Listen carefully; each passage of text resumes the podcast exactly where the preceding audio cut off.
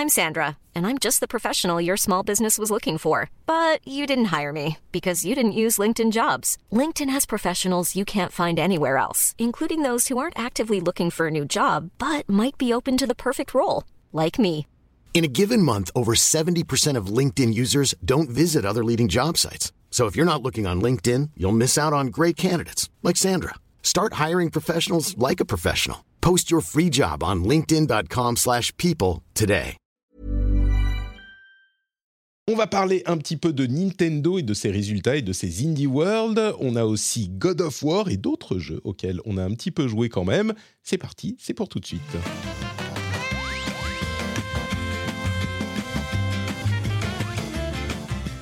Bonjour à tous et à toutes et bienvenue sur le rendez-vous jeu. C'est l'épisode numéro quoi 265 je crois, quelque chose comme ça, 67 C'est fou On est toujours en novembre 2022, j'allais dire 2023, et je suis Patrick Béja, très heureux de vous accueillir pour ce nouvel épisode pour lequel j'ai en plus de sujets intéressants des animateurs passionnants, à commencer par Maïté Escarina Cordoba.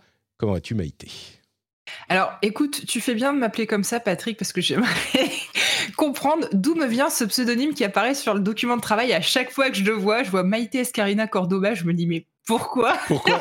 C'est- pas Cordoba, c'est juste Esca Mais t'avais, Bah oui, pour... mais il y avait ton nom quelque part, c'était Escarina Cordoba. Quelque part. Pardon? Jamais. C'est, je, je sais Alors, pas d'où tu le sais. Je te garantis qu'il y avait Cordoba quelque part. Alors là, Bah, je pense que quelqu'un t'a fait une blague et c'est pas moi. d'accord. Alors, je ne suis bien. pas de Cordoue. J'aimerais bien, mais, mais non. Tu, tu- tu es juste Maïté Escarina. Bon, bah oui. Donc je me bah, disais, ça doit être un, un jeu de mots avec comment elle s'appelle cette animatrice excentrique là qui dit euh, tout est magnifique là sur M6 qui est insupportable. Alors je sais pas, je ne regarde pas M6, mais euh, non parce que Euh, donc c'est pas de là que ça c'est vient. old. Fanny, la, la- la, Absolument. la formidable productrice des émissions, me dit mais moi je fais que copier-coller ce qu'il y a sur les documents depuis le début, ce que je confirme. Ah oui, Cordoula. pas- Écoute, c'est Bon. un mystère, un mystère. Il nous faudra que le résoudre. résoudre un jour. Ça sent le. Faut que je te que je retrouve, c'est pas possible. Écoute, ça sent l'autocomplétion. Quelqu'un a dû mettre Ouais. quelque chose genre underscore, under, Escarina underscore qui s'est transformé en Escarina Cordula. Je n'ai pas. bon, Mais bon, bien. à part Écoute, ça, tout va très bien. Tout va bien, c'est l'essentiel, c'est l'essentiel. Donc, bonjour à euh, Maïté. Et on a aussi euh, Oscar Lemaire euh, Carcalux. Euh, comment vas-tu, euh, monsieur Carcalux Non, je vais... Mais je t'assure, Oscar, j'ai vu quelque part. Carcalux, c'est bien ton nom, ton vrai nom, de famille, non? Non, c'est pas ça? Je crois, je crois que tu as dû t'embrouiller dans les noms. C'est Fanny qui fait des blagues dans le document. C'est ça, exactement. Non, bon, Oscar Lemaire, qui est là aussi, qui nous fait le plaisir de se joindre à nous, l'honneur même, euh, qui, qui met en pause deux secondes euh, pour le temps de faire l'émission. D'une part, euh, God of War, et d'autre part, son excellent podcast Le Père et le Maire, qui est un petit peu, je dois dire, j'aime beaucoup de podcasts de Game Cult, mais je crois bien que euh, Le Père et le Maire, c'est mon podcast préféré. J'ai vraiment, vous l'aurez remarqué hein, quand je, dans, en écoutant l'émission, c'est mon kink en fait, les, les news, euh, comment dire, résultats financiers de l'industrie, tout ça. Moi, j'aime beaucoup ça. Je ne sais pas pourquoi, je me fais du mal, mais, euh, mais j'aime beaucoup tout, et ça tombe bien parce que c'est un petit peu ton kink aussi. Donc, euh, entre Le Père et le Maire et God of War, t'es occupé, mais tu as du temps pour venir nous voir et j'en suis honoré. Écoute, euh, bah, ça, fait plaisir ce que tu dis, mais je, suis honoré d'être là aussi. Très bien, l'honneur est partout. On, se croirait dans le livre de, comment il s'appelle, Jordan euh, Bon, bref, peu importe. Euh, je suis en train de lire cette série interminable de Rhythm of War et machin. On va me dire ça dans la chatroom. Puisqu'on est en live, bien sûr, on va me rappeler de quelle série de livres il, s'agit, Oathbringer, tout ça. Mais l'honneur est partout et il est aussi chez les Patriotes. Les Patriotes dont certains euh, viennent d'arriver. On a Vincent, Alexis Julien et Segretil, que je dis avec un, vague accent suédois. Je ne sais pas pourquoi, ça me fait penser à ça. Merci beaucoup Vincent, Alexis et Segretil, ainsi que le producteur Steph Sinalco, El Stefano Sinalco, que là je dis avec un accent euh, vaguement italien. Vous avez compris que je suis un homme international et je remercie en tout cas les Patriotes de me permettre de euh, dire ces bêtises sur Internet. C'est grâce à vous, donc euh, grâce ou à cause, hein, les auditeurs euh, qui peuvent profiter de mes bêtises nous diront si c'est grâce ou à cause qu'il faut dire.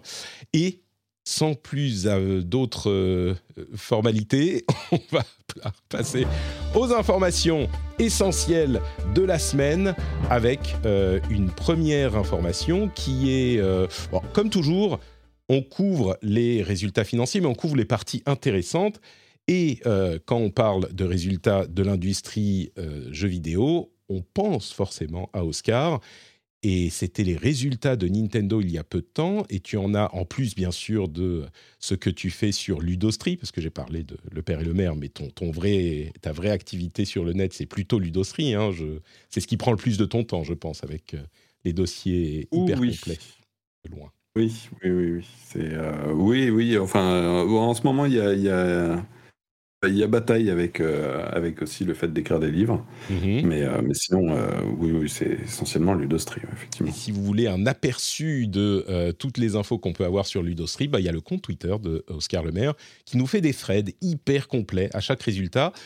Et en particulier, j'ai l'impression qu'il y a un petit, il y a un petit love avec Nintendo quand même. je, je les trouve encore plus passionnants. Peut-être que c'est moi, le, le, love avec ah, Nintendo. mais c'est ceux qui donnent le plus d'informations, tout simplement. Donc forcément, c'est plus passionnant à suivre. Et du coup, euh, bah on a les résultats de Nintendo, donc on va pas vous assommer avec tous les chiffres. Hein. Euh, il n'y a pas forcément euh, tout qui est bon à détailler dans un podcast, mais par contre, il y en a qui sont hyper, Pardon, hyper intéressants.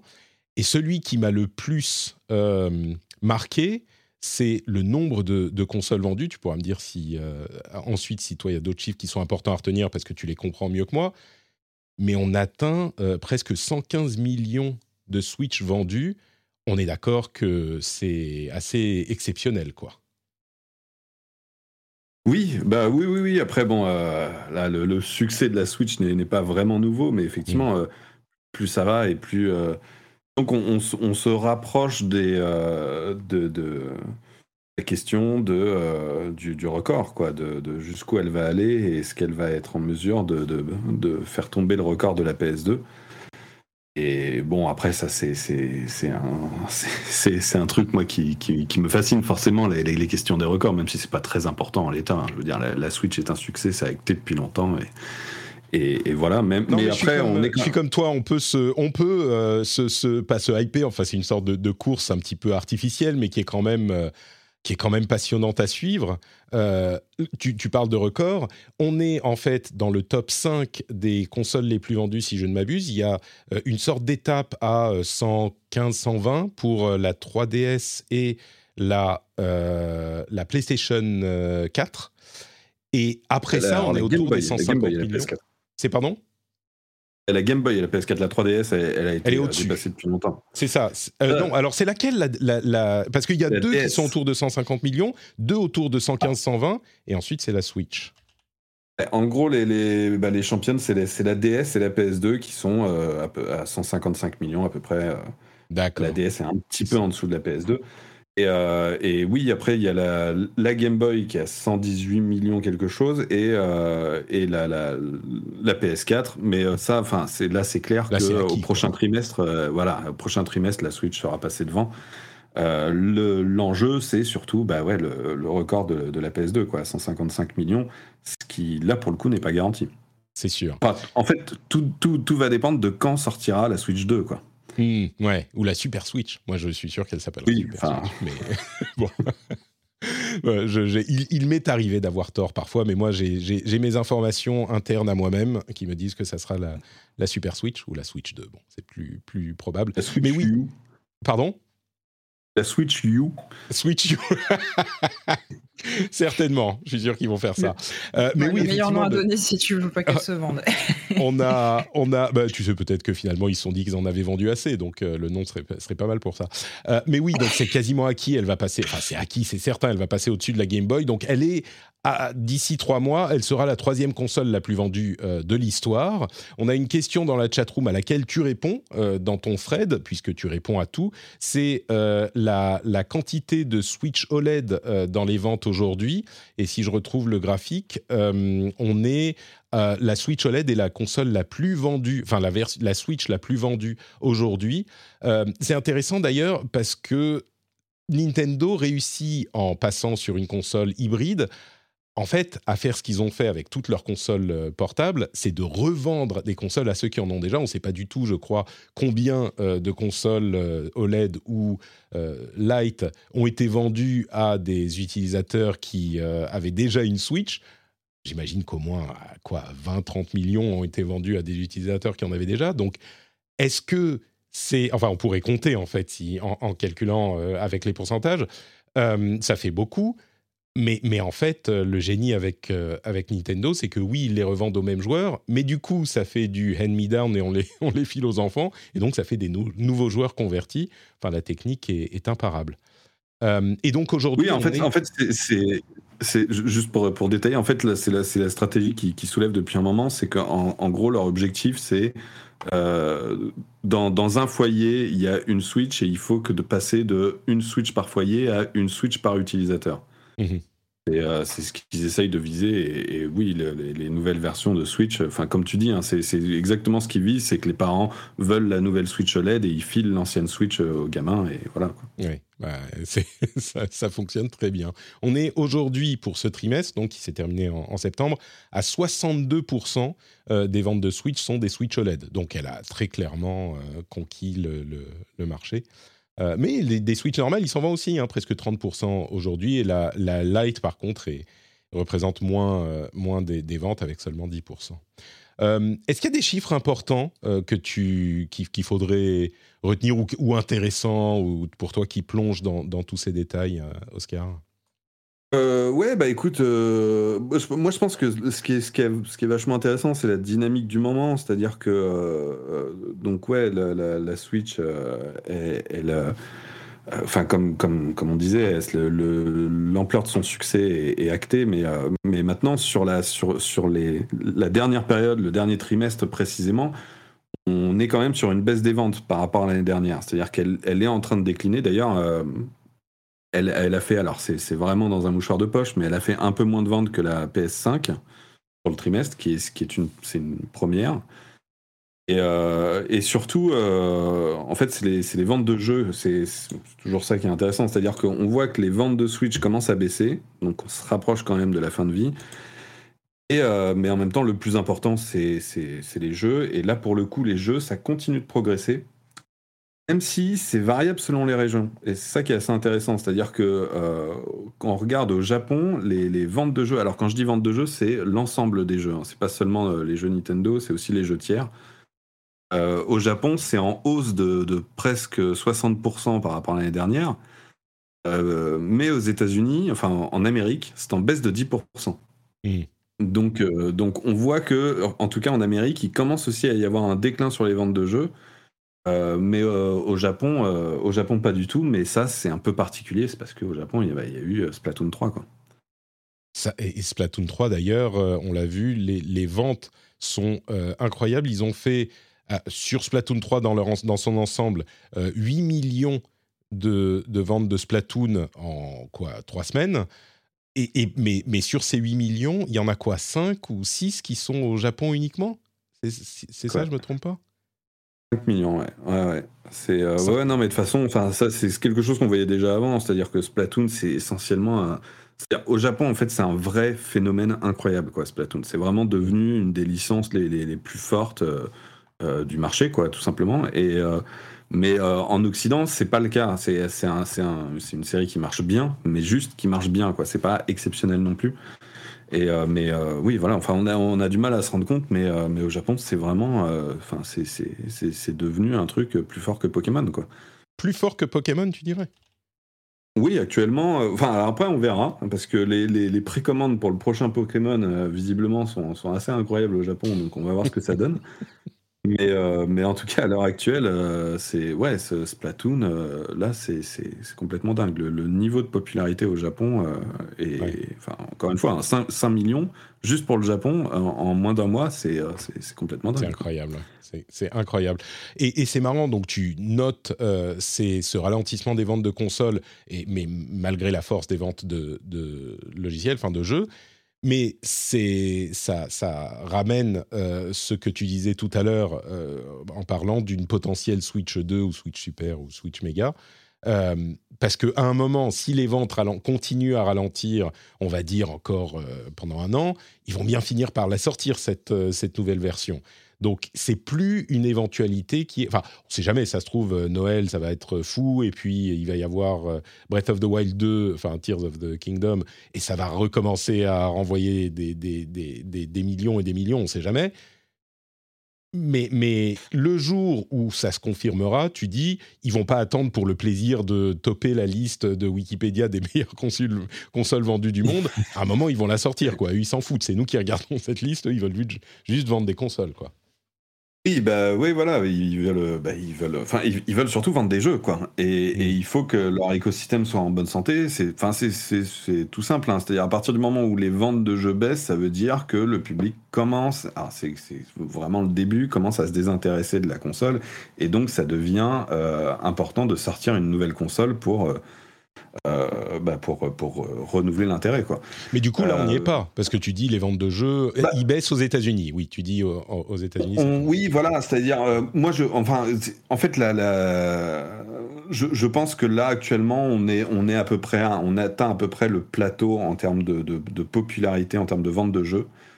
Et, et, que de toute façon, ça ne peut que baisser sur, sur la Switch. Après, de toute manière, sur, si on regarde sur le, sur la dernière année fiscale, déjà, c'était encore en progression les ventes de jeux, mais très légèrement. Quoi. Hmm.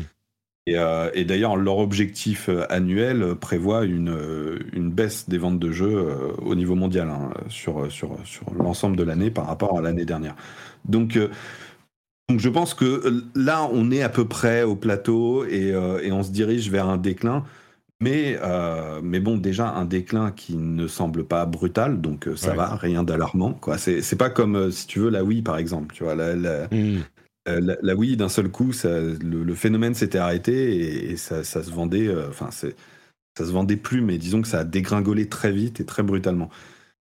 là, on, on, se dirige vers un truc beaucoup plus soft, mais en même temps, voilà, c'est, tu prends l'exemple de, de, Sony, ils ont cette habitude, à partir du moment où les ventes de jeux déclinent, en général, un an après, ils sortent leur nouvelle console.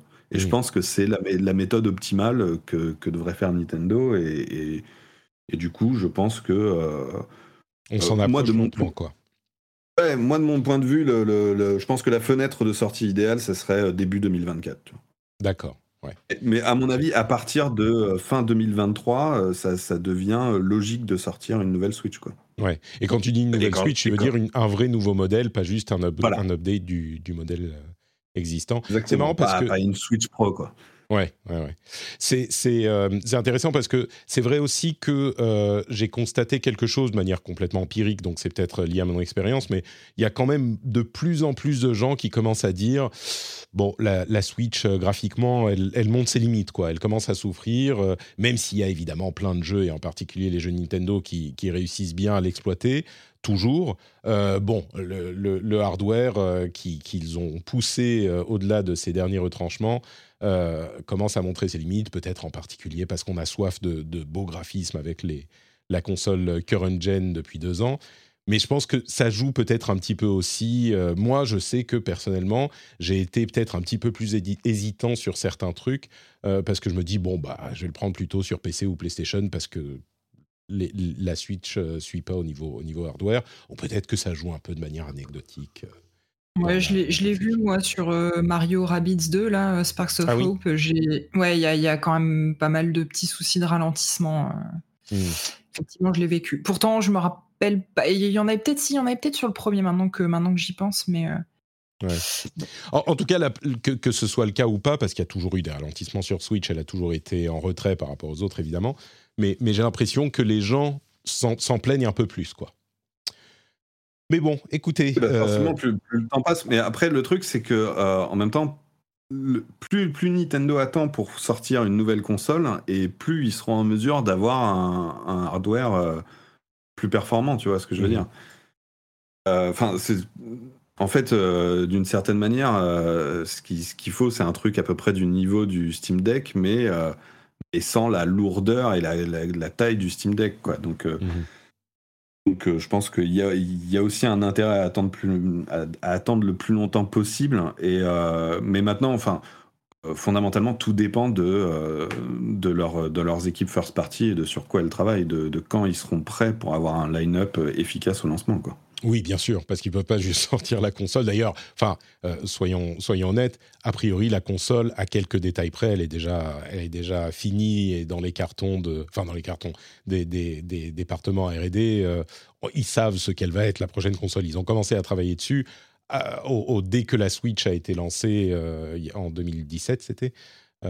donc bon, je pense qu'elle est déjà finalisée. Peut-être qu'ils attendent tel ou tel processeur d'AMD qui finalise le RDNA 3 en version super mobile, mais bon, ils savent à peu près ce que ça va être, je pense.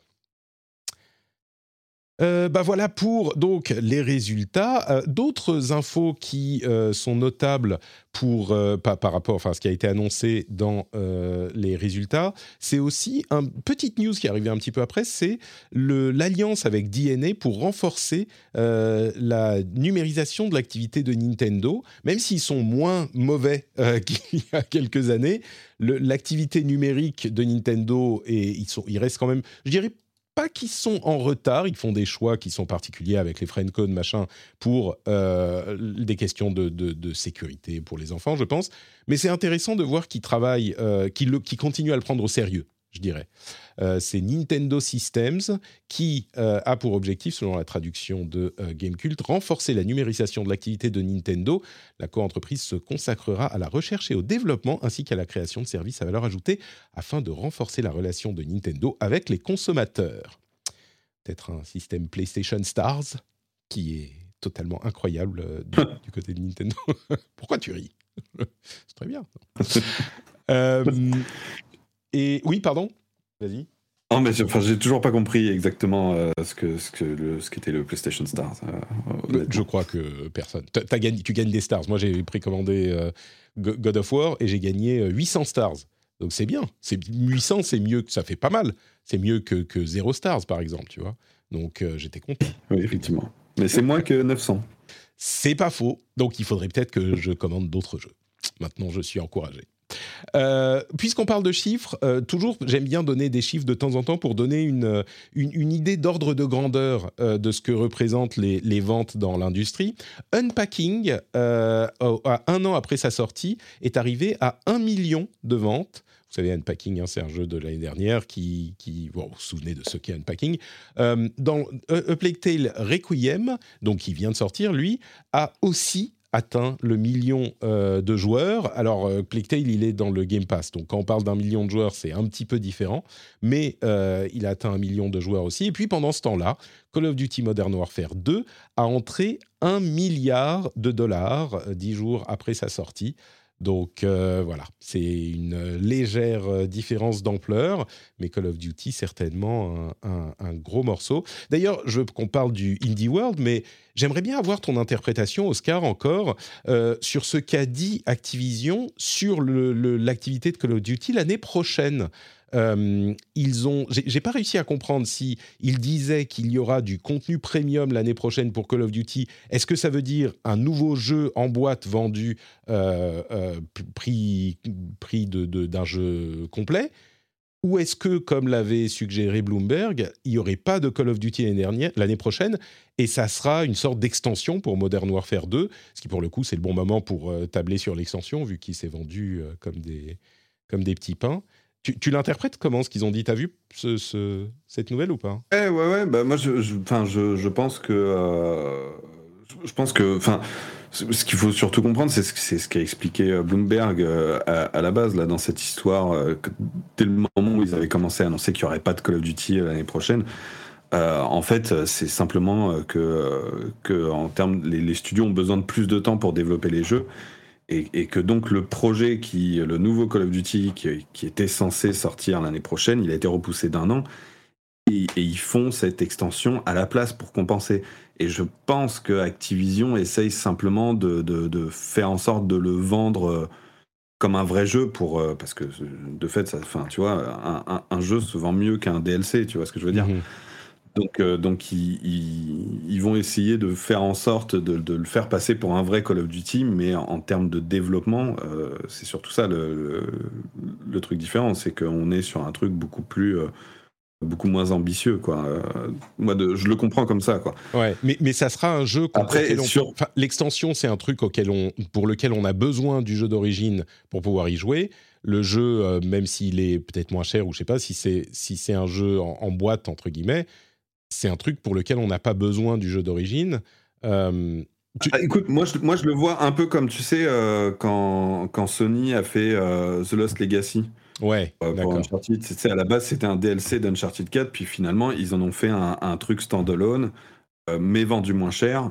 Hmm. Euh, et, et, tu vois, un peu pareil pour, pour Spider-Man Miles Morales. je pense plutôt que c'est dans cette approche-là, quoi. Mais est-ce que Activision va vendre le jeu moins cher du coup que le. c'est ça, c'est la grande question. T'imagines Est-ce qu'ils vont le vendre moins cher ou est-ce qu'ils vont essayer de, de, bah, de nous le refourguer au, prix maximum? Enfin, mais en fait, c'est ça qui est. Le truc est un peu étrange parce que si tu prends typiquement l'exemple de. Alors, Miles Morales s'en est très bien sorti, mais il a, il a bénéficié du statut de, jeu de lancement. Mais euh, The Lost Legacy, euh, il s'est pas super bien vendu, tu vois, à l'époque. Hmm. Euh, je pense que sur le long terme, il, à mon avis, il s'est très bien vendu, mais grâce aux promos, tu vois. Mais, mais à l'époque, il y avait un côté, quand The Lost Legacy est sorti, tu vois, il, il, avait sorti, je sais plus, à 40 balles, je crois, un truc du genre. Quelque chose comme ça, ouais. Et, et, du coup, ça lui donnait une image de, euh, de, jeu un peu, euh, on s'en fout, quoi, tu vois. Et, et, je pense que c'est aussi ça le, truc paradoxal, c'est que finalement, s'ils le mettent moins cher, bah, ça, ça, donne une impression de truc au rabais, ce que c'est fondamentalement, mais bon, après, ça, peut aussi être, euh, ça peut aussi être de très bonne qualité. Enfin, en l'occurrence, The Lost Legacy était de très bonne qualité. Quoi. C'est sûr. Et d'ailleurs, euh, ça sera intéressant à suivre parce que euh, même si l'Union européenne a ouvert officiellement l'enquête sur l'acquisition de Activision Blizzard par Microsoft, la date de décision, ça sera le mois de quelque chose en mars. Donc, et, et, on imagine que les autres autorités de la concurrence auront rendu leur réponse aussi au printemps, plus ou moins. Euh, et moi, j'imagine, on le dit euh, après chaque, épisode où on parle de ça, on imagine qu'il y aura des concessions demandées comme le fait de garantir la présence de Call of Duty ou peut-être de certains autres jeux sur toutes les plateformes, qu'à sur PlayStation, etc. Mais l'acquisition, on a du mal à imaginer qu'elle ne se fasse pas si ces conditions sont acceptables pour Microsoft, ce qui semble être le cas. Euh, et du coup, a priori, dès le prochain Call of Duty, et même avant, dès mars, avril, mai, juin, eh ben, Activision Blizzard pourrait faire partie de Microsoft. Donc, comment est-ce que approcheront cette, euh, cette euh, étape-là et cette euh, question du Call of Duty plus ou moins au rabais, moins cher, machin? C'est Phil Spencer qui va avoir des, des questions à répondre sur son, sur son bureau au boulot, quoi. Maïté, si tu étais Phil Spencer, toi, tu mettrais un Call of Duty extension qui n'est pas une extension à, à 40, 40 balles ou 70 balles? euh, bah, tu sais, moi je suis plutôt du côté des joueurs, donc je dirais qu'effectivement, si c'est un DLC, euh, je mettrais plutôt mais non, à, mais tu leur rends pas service parce que du coup, ils pensent que c'est pas un vrai gros bon jeu, alors que ça se trouve, il est vachement bien et ils s'en détourneront alors qu'ils euh, ils joueraient, ils auraient énormément de plaisir à y jouer s'ils l'achetaient. Le mettre à 70 balles, c'est leur rendre service, euh, Maïté. Oui, c'est ça, tout à fait le genre de réflexion euh, de la part de personnes qui doivent avoir l'habitude d'acheter du jeu vidéo et de le consommer. Mais bah non, je, pour moi, psychologiquement, ça me ferait mal de mettre 70 euros dans un DLC. Alors après, voilà, encore une fois, ça dépend combien de temps après la sortie de ton jeu principal tu le lances, euh, c'est quoi le contenu, etc. Mais ouais, non, je, enfin, à titre très personnel, je ne mettrais pas 70 euros dans un DLC, à moins que le contenu m'apporte au moins euh, le double de ce qu'il y avait dans le, dans le, dans le jeu principal. Ah enfin, je sais pas, au moins, au moins autant. Bon, on, enverra, on enverra ses suggestions à Phil Spencer, puisque euh, Bobby Kotick risque de ne, de ne plus être. Enfin bon, on, on, ne va pas jinxer les choses. on n'aura pas euh, besoin de leur envoyer puisqu'ils écoutent le podcast. Voilà, ok, Phil, c'est maintenant ce qu'il faut faire. Cette Indie World Showcase d'hier, euh, c'était pas foufou, hein? C'est que je sais pas si vous, vous avez, vous avez adoré ou pas, mais... J'ai bien aimé, moi. Ah ouais? D'accord. Qu'est-ce que tu as aimé alors dans cette, dans cette vidéo Je sais pas, l'ensemble, je, trouvais qu'il y, avait pas, pas mal de choses intéressantes dans, dans le, dans, dans le lot, quoi, tout simplement. Quoi. Il y avait beaucoup de choses qu'on avait déjà vues ailleurs. il y avait quelques nouveautés, quelques-unes. Le truc que moi je, retiens, c'est Pepper Grinder. Est-ce que c'est le truc vraiment il, semblerait que ça soit basé sur un jeu je vais encore ressortir Gamecult aujourd'hui, c'est plein de notes de Gamecult dans le, le doc des notes. Euh, c'est comment il s'appelle le jeu sur lequel il est basé? Drill Dozer, qui était un jeu euh, Game Boy Advance dont j'ai jamais entendu parler. Mais c'est ah, vraiment Game Freak, bizarre, quoi. Pardon? Drill Dozer, c'est un, jeu Game Freak, c'est créateur ah de Pokémon. Oh là là, d'accord, donc forcément, euh, pédigré. c'est un. Mais, mais oui, ça, a quand même l'air beaucoup plus. Enfin, ça, ça, fait beaucoup plus envie quand même. Enfin, ça, on, sent le truc. Euh, on sent que c'est bien maîtrisé, quoi. Ouais, bah ça a l'air euh, assez cool. C'est c'est un peu bizarre. C'est une sorte de jeu de plateforme, sauf qu'on a une euh, un, drill, une perceuse, une non c'est pas une perceuse, c'est une sorte de foreuse qui nous permet d'évoluer dans le niveau un petit peu comme on veut. Euh, dans la direction qu'on veut, même sans tenir compte de la ou, pas qui nous permet de défier un petit peu la gravité, de nous envoler quand on monte d'une partie euh, où on est en train de creuser à travers la Terre et qu'on remonte vers le haut, on a pris de la vitesse. Et puis il faut donc explorer les niveaux, euh, attraper des gemmes. Ça a l'air, c'est du pixel art, assez bien animé et, assez plaisant à l'œil c'est hyper original, c'est Devolver. C'est marrant parce que maintenant, quand je vois un jeu Devolver, je me dis ah, Devolver, c'est plus ceux qui, euh, à l'époque, faisaient que des trucs incroyables, enfin, n'éditaient que des trucs incroyables. Et à chaque fois, je me dis ah mais non, en fait, ça, ça a l'air cool. Euh, donc là, ça a l'air, ça a l'air assez sympa, original. Et, et, donc à voir. Mais c'est celui qui m'a marqué. Moi, il n'y a pas énormément d'autres choses qui m'ont qui m'ont marqué euh, dans le dans le l'Indie World Showcase. Euh, ce Paper Grinder, c'est à peu près tout. Après, il y avait des jeux. Euh, ouais, t'as Dordogne et Blanc quand même. Enfin, on les connaissait déjà, ceux-là. Oui, c'est ça, on les connaissait déjà, mais bon, c'est. Ouais, mais c'est en fait, en fait, c'est pas tant la question de on les, si on a des trucs nouveaux ou pas. C'est juste que je trouve que le, l'ensemble du catalogue, il y avait une bonne variété dans, mmh. dans, dans, les trucs et je trouve que dans l'ensemble, tu vois, c'est-à-dire même les jeux qui moi m'intéressaient pas du tout, ils ont l'air bien dans leur catégorie, tu vois. Mmh, mmh, mmh. Euh, euh, et, je trouvais que ouais non c'était, euh, enfin effectivement le le le, le rappelle-moi le nom là du drill Drother like là. Paper Grinder.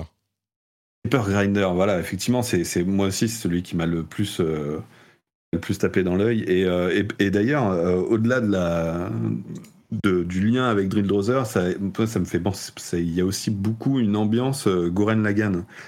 Euh, je sais pas si tu vois ce que c'est, la série animée. Qui, enfin, ça, ça, ça, fait vraiment penser dans, le, dans, dans ce délire de, foreuse et tout.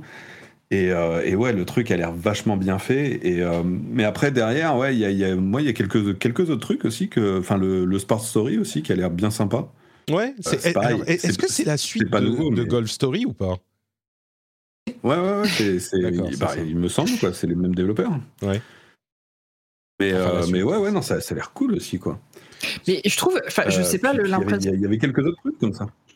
Ouais, je sais pas, je trouve qu'il y a une impression globale de, de cosiness qui, qui est dégagée de la sélection de, de jeux de ce de Indie World Showcase. Enfin, je sais pas, moi, il y a quand même euh, euh, au moins, je dirais, entre 5 et 10 titres où euh, tu les regardes et tu te sens bien, quoi. Tu vois, je sais pas, c'est du, c'est des propositions de jeux qui sont mignonnes, qui font du bien, c'est des couleurs un petit peu, un peu pastel et tout. Enfin, il y, en a, il y en a tout un tas. Il y a celui où on doit cuisiner des plats indiens, là. Il y a celui où on joue un espèce de petit panda roux qui plante des trucs. Enfin, je trouve qu'il y a, moi, ça me parle, tu vois, c'est le genre de jeu indé J'aime bien, je, m'imagine devant ma petite cheminée que je n'ai pas, avec ma petite tasse de chocolat chaud, à jouer à ce genre de jeu. Euh, il y, a plein de petits jeux euh, qu'on connaissait déjà et que ça fait plaisir de voir, mais j'en ai quand même découvert une paire où, je sais pas, je, je dis, il y a cette impression de des jeux qui font du bien. Et je trouve que c'est chouette parce que, à titre personnel, c'est ce que j'attends de ce genre de scène indé. Et, euh, et, ils, sont, ils sont présents pour ça encore maintenant. Et je trouve que C'est cool, quoi, c'est cool. Et totalement, je te rejoins totalement là-dessus. Le, le, bon exemple, je trouve, pour ça, c'est le, le, jeu de rangement, là. Oui. Alors, un peu, attendez, je, vais donner les noms, je vais donner les noms quand même. Euh, Aka, c'est le jeu avec le petit pandarou, qui est un jeu de d'exploration en 3D isométrique. Euh, Venba, c'est le jeu de cuisine euh, indienne, euh, qui est bon, bah, un jeu de cuisine voilà, qui a l'air effectivement hyper, hyper cosy. Dordogne, c'est un jeu de. alors, il faut prendre des photos, écouter des, des, sons, ce genre de choses, et c'est surtout des graphismes qui font penser à de la, à de la peinture. à l'aquarelle. À, l'aquarelle, presque un peu impressionniste. Euh, et le jeu de rangement qui est déjà sorti, c'est Little to the Left, qui est déjà sorti, euh, dont tu parlais, tu commençais à parler à l'instant, euh, Oscar, c'est ça? Oui, ah, exactement, Little to the Left. Ouais. et puis, et puis l'autre aussi qui m'avait marqué, c'est le l'histoire d'amour là qui se passe en Indonésie, je crois. Ou C'est pas le truc avec le dodgeball? C'est encore autre chose? Non, mais je, vois, je, vois de quoi tu parles. Attends, j'essaye de le retrouver. Euh, ah, c'est pas non, c'est pas Botany Manor. Space for the Unbound. Space for the Unbound, voilà, je l'ai retrouvé, qui est en, graphisme, on va dire 16 bits, euh, qui est effectivement assez surprenant, quoi. C'est celui-là que tu voulais parler, hein, Oscar, c'est ça? Ouais, ouais, non, non, effectivement, ouais, non, c'était juste pour, pour citer un autre exemple, ouais, de, d'un peu, ouais, cette ambiance feel good, et puis, euh, et puis, Ouais, voilà, globalement, moi je trouvais que. Puis c'est surtout, je trouve que les, Indie World réussissent très bien là-dessus, euh, sur vraiment la, diversité. C'est-à-dire que tu vraiment. déjà, tu as une diversité, euh, c'est le principe, un Indie World, c'était une diversité dans les dans l'origine des studios. Tu as, plein de nationalités différentes représentées, mais aussi ouais, dans, les, dans les styles de jeu, même si forcément on est, euh, on est dans des trucs indés, donc. donc dans des trucs qui, qui ont, ont, une certaine ambition limitée quoi c'est, ça reste, il y a beaucoup de 2D, etc. Mais, euh, mais il y a une bonne variété des genres et, euh, et je trouve que voilà, dans, dans, l'ensemble, ça fonctionne bien et ça fait du bien surtout avec les. dire tous les, tous les, toutes les conférences indé qu'on a eues euh, ces derniers mois où il y avait une surreprésentation des, des jeux de, de ferme. j'avoue. Des Harvest Moonlight, quoi. C'est là, là au moins. Qui on, pas montré Harvestella et, et tous ces trucs, quoi. Oui, bah, de toute façon, c'est pas leur place en même temps dans un truc indé, mais, mais, euh, mais là, enfin, ouais, voilà, on a eu un peu de, trucs de ferme, mais c'était, euh, c'était beaucoup plus léger. Ça, ça a fait du bien euh, d'avoir davantage de variété sans, sans, tomber trop là-dedans, quoi. Bon, moi, tu vois, j'avais pas vu que Little to the Left était déjà sorti, et je pense que je vais aller l'acheter tout de suite sur ma Switch. Très bien. bah, comme quoi, voilà, on a beau dire les, les histoires de graphisme et tout ça. Vous, m'avez convaincu quand même, euh, que, vous m'avez convaincu sur cette euh, Indie World, même si j'étais pas complètement sold, vendu sur le truc. En fait, tu es bah, déçu parce qu'il n'y avait pas Silksong. Je fais pas partie des fans, euh, des fans de Silksong. je suis, je suis un de ces hérétiques. Ah mais oui, c'est vrai, c'est vrai, j'avais oublié ce détail. non, mais Pourtant, il y, a le jeu Have a Nice Death qui, qui ressemble vachement. Mais ouais, à la limite, mais, tu vois.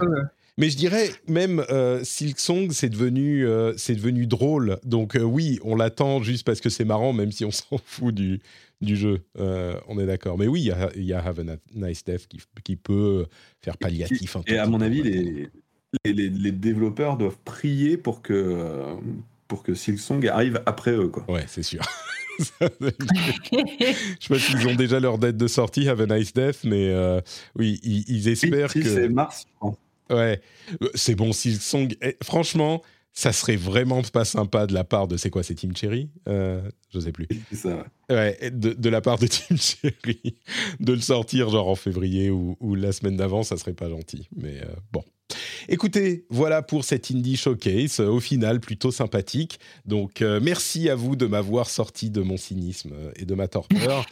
euh, on va parler maintenant de, euh, de gros jeux, et peut-être pas que de gros jeux d'ailleurs, Mais avant ça, je voudrais vous rappeler que cette émission est entièrement ou en majorité, la majorité la plus importante, financée par vous, par les auditeurs qui choisissent de soutenir le rendez-vous jeu sur Patreon, patreon.com slash rdvjeux. Sachez que cette émission n'existe pas si vous ne euh, la soutenez pas et qu'elle existe pour tous ceux qui euh, ne la soutiennent pas parce que certains d'entre vous choisissent de le faire. Donc si vous appréciez ce qu'on fait, si vous aimez bien la variété d'informations, d'invités euh, qu'on vous propose, eh ben vous pouvez aller sur patreon.com slash rdvjeux et soutenir et avoir en plus tout plein de bonus super sympathiques comme l'absence de pub, les contenus bonus, etc. etc. Donc patreon.com slash rdvjeux Merci à tous ceux et à toutes celles qui le font déjà. Et au nom de tous les auditeurs qui écoutent euh, l'émission euh, sans participer, bah merci parce que c'est grâce à vous que euh, l'émission peut être disponible pour tout le monde. Millions of people have lost weight with personalized plans from Noom, like Evan, who can't stand salads and still lost 50 pounds. Salads generally for most people are the easy button, right? For me, that wasn't an option. I never really was a salad guy. That's just not who I am. But Noom worked for me. Get your personalized plan today at Noom.com. Real Noom user compensated to provide their story. In four weeks, the typical Noom user can expect to lose one to two pounds per week. Individual results may vary. I'm Sandra, and I'm just the professional your small business was looking for. But you didn't hire me because you didn't use LinkedIn jobs. LinkedIn has professionals you can't find anywhere else, including those who aren't actively looking for a new job but might be open to the perfect role, like me. In a given month, over 70% of LinkedIn users don't visit other leading job sites. So if you're not looking on LinkedIn, you'll miss out on great candidates like Sandra. Start hiring professionals like a professional. Post your free job on linkedin.com/people today.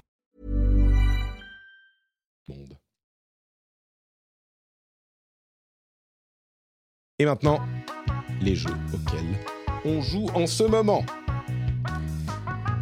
Oscar. Euh, C'est à toi. euh, Oscar, tu, tu, euh, je sais pas si peut-être qu'on va donner plutôt la je parole à savais qu'il y Oscar. avait un terreau, là j'ai rien préparé. Monsieur le maire au tableau. euh, Est-ce que tu as joué à autre chose que God of War ou c'est vraiment God of War euh, que tu que tu as Euh, bah, du coup, j'ai joué à God of War Ragnarok et j'ai joué à God of War euh, Reboot de 2018, quoi. Et à part ça, euh, pas grand euh, chose non, à part bah, de, de partie de Picross. Voilà. Bon, écoute, ça, ça fait toujours, ça fait toujours plaisir. Mais du coup, c'est, ça, ça m'intéresse d'avoir ta, ta perspective parce qu'on a tous joué à God of War pour le coup. Et Scarina a, a, a joué à quelques autres jeux aussi. Mais, mais du coup, sur God of War, commençons par ça. Encore une fois, zéro spoiler. hein. D'ailleurs, vous deux, vous avez joué très très peu, donc c'est vraiment les premières impressions. Euh, moi, j'ai joué un tout petit peu plus, mais je suis même pas sûr de où j'en suis euh, par rapport au spoiler qu'il faut pas spoiler. Mais du coup, je, ne dirai rien. Euh, par rapport au, God of War de 2018, moi j'ai l'impression qu'on est 100% dans la continuité, au moins au début. hein, on a déjà entendu qu'il y a plein de choses à pas spoiler, machin, donc peut-être que ça change, mais euh, j'ai l'impression qu'on est vraiment dans la continuité. Toi qui as rejoué à celui de 2018 juste avant, justement pour avoir une, une impression euh, fraîche, quel est ton sentiment?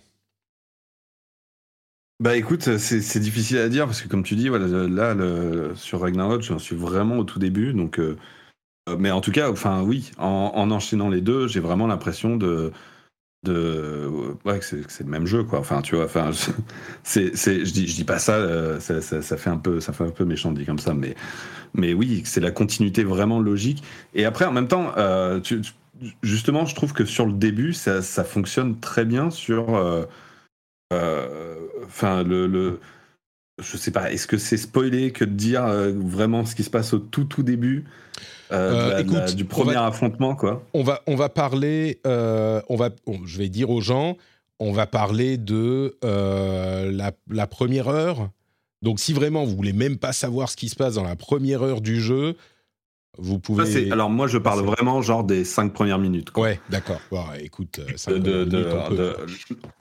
Non, mais c'est-à-dire, en fait, le, le combat qu'on fait au début, pour moi, c'est c'est- c'est vraiment la.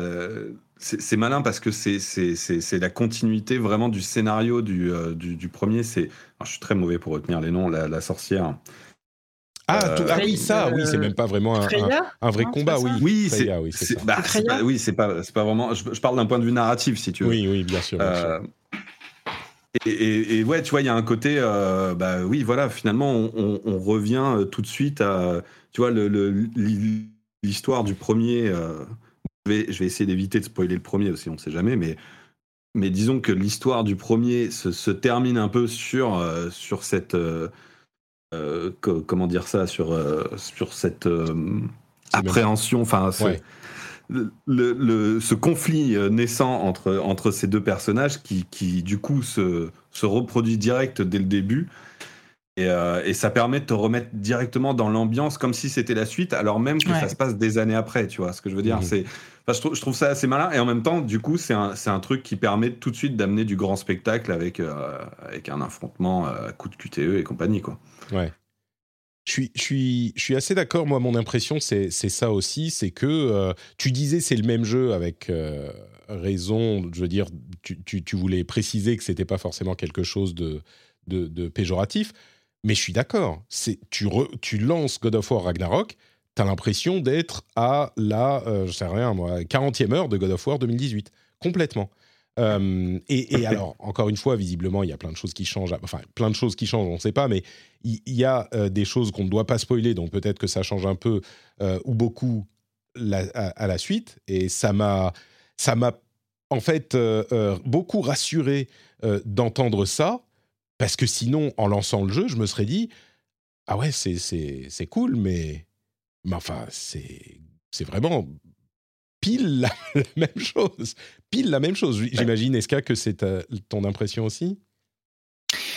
Euh, oui, oui, oui, ouais, non, effectivement, moi, je, je vous rejoins complètement dans, dans cet aspect de, de continuité. Euh, après, moi, je, sors de Plague Tale Requiem et j'avoue que en fait, la prise en main de God of War juste après Plague Tale Requiem, elle est assez, euh, comment dire, euh, c'est-à-dire que tu, tu sais tout de suite que tu as entre les, entre les mains un grand jeu, quoi. C'est tout est dans le détail. Enfin, que tu sois, tu commences sur la page de menu. Alors déjà, on te propose effectivement un, un rappel de ce qui s'était passé dans le jeu d'avant, ce qui donne vraiment effectivement l'impression qu'on est dans, dans une suite, mais comme si on, on regardait une série ou un film ou on voit pas, je trouve qu'on voit pas souvent ça euh, sur le menu principal te proposer de revoir ce qui s'était passé avant. Tu vois, typiquement sur The Last of Us, je crois pas qu'il y avait ça sur le sur The Last of Us 2. Euh, et donc du coup, tu, en fait, tout de suite, on, comprend que le, bien que ce soit à l'origine plutôt un jeu d'action, God of War, là, ce qui prime, c'est la narration, c'est l'histoire. Et tu le ressens immédiatement dès les premières minutes de jeu, où effectivement, tu es repropulsé dans dans l'intrigue sans euh, on te prend pas, il n'y a pas de pincettes qui sont prises, quoi. Tu es directement remis dedans. Et je trouve qu'au niveau de la prise en main de la manette, de tous les jeux qui sont faits sur les, les vibrations, les résistances au niveau des gâchettes, euh, t'es es plongé dedans tout de suite. Enfin, je sais pas, c'est Mm. c'est impressionnant le- les, les effets de cadrage, de mise en scène, etc. De, tout est vraiment euh, dans le détail. Et je me suis pris une grosse claque tout de suite en me disant, mais attends. euh, je sors de Plague Tale où je me disais bon c'est pas mal j'ai quelques trucs à, re- à reprocher on en parlera peut-être plus tard Mhm. et j'ai eu ce je, tout de suite immédiatement tu dis euh, wow ok ça ça c'est du jeu vidéo en majuscule tu vois Ouais. Mais c'est c'est marrant parce que quand on dit c'est c'est vraiment la suite euh, de, de celui de 2018 et c'est le même jeu, moi j'ai eu cette impression aussi, comme je le disais, et comme toi, je- ça m'a rappelé à quel point il était incroyable celui de 2018. Au niveau de, du gameplay, parce que le gameplay est euh, vraiment excellent et on te replonge petit à petit très intelligemment, ça s'intègre complètement dans euh, le, cheminement euh, du jeu et de l'histoire, le fait qu'on te réintroduise les différents éléments de gameplay petit à petit, et surtout au niveau de la, de la narration, on, est, on ressent au début la, lourdeur du cœur de Kratos qui est inquiet pour son fils. Et, et c'est pas caricatural. La relation entre lui et son fils sont pas du tout caricaturaux. Et tu pourrais te dire, ah voilà, euh, teenager, euh, machin. Mais c'est pas le teenager, c'est un teenager chiant. C'est un teenager avec lequel il n'arrive pas vraiment à connecter. Et, et, le teenager, il veut être un, bon fils, un bon machin, mais il y a des, des, soucis, comme j'imagine, dans, dans, toutes les familles. mais surtout, tu sens la, lourdeur de, l'esprit de Kratos qui est, euh, euh, comment dire, euh, dans, dans, toute la mise en scène, tu sens que Kratos, bah, il va pas bien, quoi. Il est. Mais effectivement, tu as des plans fixes sur le visage mmh. où pendant quelques secondes, tu pas de dialogue. On, voit juste, on le voit juste lui. Alors, je sais pas comment ils s'y sont pris. J'imagine qu'ils ont fait de la mocap. je sais pas exactement. Je me suis pas renseigné là-dessus mais où tu as vraiment l'impression d'être dans un film quoi. Enfin je, le et je sais pas pourquoi je ça m'a vraiment marqué. Alors peut-être que c'est mon état d'esprit du moment. Pourquoi ça m'a marqué hier soir en, lançant ce jeu là plus que ça n'a ça je pense que j'ai vraiment un contraste fort avec ce que j'ai vu dans le Plague Tale juste avant et qu'en fait les qualités du jeu me sautent d'autant plus aux yeux euh, par rapport à ça. Parce que de mémoire, c'était déjà comme ça dans le premier God of War, qui effectivement, comme tu l'as dit, était euh, une leçon à beaucoup de points de vue. Euh, ouais, je pense que c'est intéressant ce que tu soulignes avec Plectel parce que finalement, euh, euh, et en même temps, enfin, c'est très logique, je trouve, parce que effectivement, ils, ont. Alors, c'est pas seulement de la motion capture, c'est de, de, la performance capture, c'est-à-dire le, la, la, technologie qui, qui, qui, mesure vraiment le, les mouvements de l'intégralité du visage des acteurs. Et, et, et ouais, enfin, tu forcément, ils ont les moyens. Je pense qu'il y a déjà une question de moyens, puis une question d'expérience. Euh, forcément, ils ont l'expérience du précédent God of War, mais même avant ça, je veux dire, c'est vraiment un, studio. Enfin, ça, rentre dans la même catégorie que les Naughty Dog ou que, les Rockstar. C'est sûr qu'on est sur des grosses productions qui euh, bah, qui sont qui d'une certaine manière sont privilégiées par rapport aux autres, euh, que ce soit en termes d'expérience ou en termes de moyens, pour faire un pour vraiment nous donner cette, euh, cette, impression d'être devant un film euh, et, que ça marche vraiment bien. Et, finalement, euh, la, comparaison avec Plectel, bah forcément, c'est parce que Plectel, finalement, il essaye de faire quelque chose de similaire. Enfin, j'ai pas fait Plectel, mais moi, de, de ce que j'en ai compris, c'est un jeu qui essaye vraiment de de ouais de d'aller un peu sur le même terrain que les, les jeux Sony quoi. Il a, je sais qu'il a été beaucoup comparé avec The Last of Us surtout. Ouais il y a une influence de Naughty Dog qui est évidente. Voilà et, euh, et tu sens que ouais il essaye de faire la même chose mais forcément euh, à ce beau euh, moyens bah, ils ont beaucoup moins de moyens ils ont moins d'expérience aussi. Et moi, de ce que j'en de ce que j'en ai compris sur Plectel, ils ont ils ont réussi un tour de force euh, avec les moyens qu'ils ont. Ils ont ils ont réussi à, à, se rapprocher un peu de ce niveau-là. Mais forcément, si, si tu les compares euh, l'un à l'autre direct, ça, ah, ça doit mettre un peu plus en évidence qu'ils sont quand même pas au même niveau. Et c'est logique, quoi, d'une certaine manière. C'est d'autant plus impressionnant ce qu'a réussi Asobo avec ses moyens beaucoup plus limités, évidemment et, du coup, c'est une performance qui est, euh, au-delà du fait de la saluer, mais qui est impressionnante. Euh, mais quand tu regardes les trucs qui ont vraiment des moyens, tu fais Ah ouais, ok. Et, quand on dit les trucs qui ont vraiment des moyens.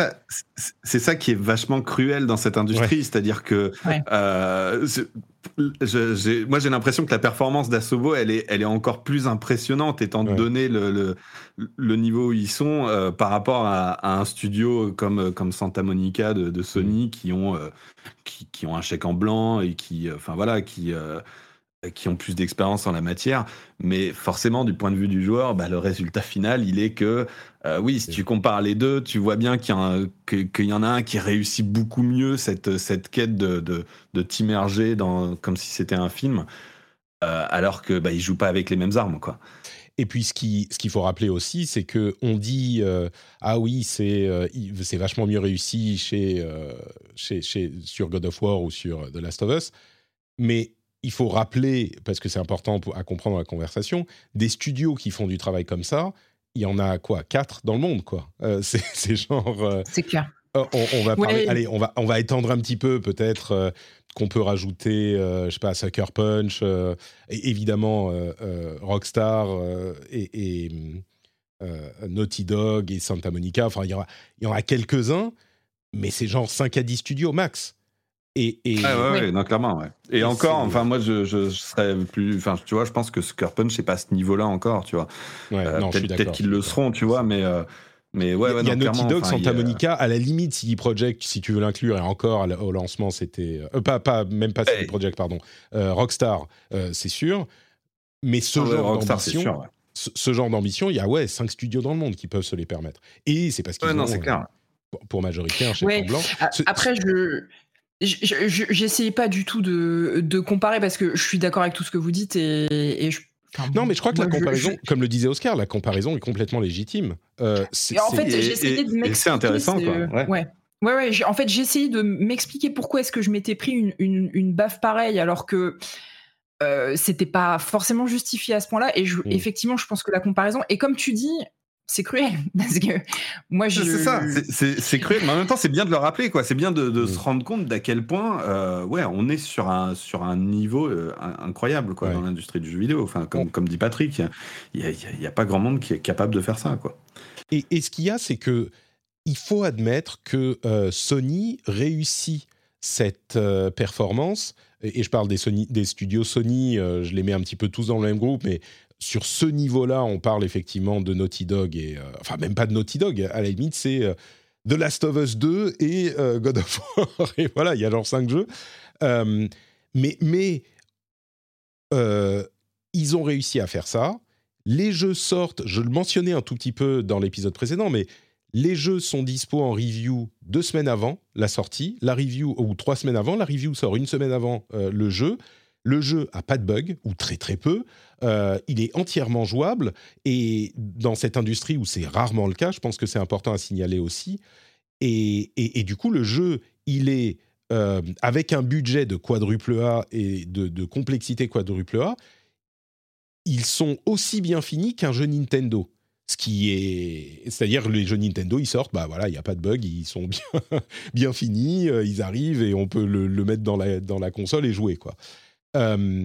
Et la chose aussi, pour reparler un petit peu du, jeu et du truc en lui-même, le, gameplay est au niveau des énigmes, au niveau de la, du combat, au niveau de tout, même des systèmes de euh, d'armure, euh, d'upgrade, c'est tout pareil. Euh, mais malgré tout, ça fonctionne. Et je dois dire que j'adore la manière dont il traite euh, les, les personnages. Bon, on peut le dire, il rencontre euh, des personnages du panthéon nordique, évidemment. La manière dont ils sont dépeints, je trouve hyper réussie. Et c'est pas facile. C'est pas facile. il y a un côté très que- humaniste euh, dans, le, dans la vision. Enfin, Ouais, très, très, très- enfin très humain. Et c'est pas, oui. Euh, comment dire, l'exemple qu'on peut prendre, c'est celui de Thor qu'on a vu en illustration et dont on avait déjà parlé, qui est pas du tout le Thor du MCU ou du. C'est un mec qui est, euh, qui, qui a une. un- Euh, ça, ça dépend à quel moment du MCU. Mais... Ouais. c'est pas faux, c'est pas faux. Mais bon, mais, mais c'est ça, et, et même au-delà des images qu'on a vues, quand on le rencontre vraiment dans le jeu, effectivement, il est, il est hyper réussi, quoi, hyper réussi, et pas du tout ce qu'on attend. Euh, Oui, je voulais dire enfin, naturaliste et pas, pas humaniste tout à l'heure. Non, euh. natu- enfin c'est naturel et c'est c'est réussi, c'est pas ce qu'on attend et pourtant c'est quand même tu sens que le le, le, le fond du truc est euh, fidèle à ce que tu, tu imagines d'un panthéon. euh, à, à vrai dire, c'est peut-être pas tout à fait le, le Thor de de la mythologie nordique, mais par contre c'est un dieu de l'univers de, de Ragnarok, enfin de, de God of War. Et, et ça, Mais- c'est ce qui fait le sel du truc. Parce qu'au-delà, le gameplay est super cool, le système semi-monde ouvert est réussi, mais, mais c'est tous ces éléments-là des personnages et de la narration euh, et de, de l'humanisation des personnages qu'on va rencontrer et de la performance d'acteur et de l'écriture qui est super bonne. Pas de l'écriture, genre on fait des blagues qui sont réussies, de l'écriture, de la psychologie des personnages qui fonctionne. Et c'est ça qui amène le truc, pour moi en tout cas, c'est ça que j'apprécie dans ces jeux-là, ça amène le truc un cran au-dessus de, de tout le reste. quoi. Pardon Oscar. Oui, non, non, mais euh, en fait, le, euh, alors bon, je, je, vais, je vais pas me, je, je, vais pas me prononcer sur sur l'écriture parce que parce que de toute façon, j'en ai pas vu assez, quoi.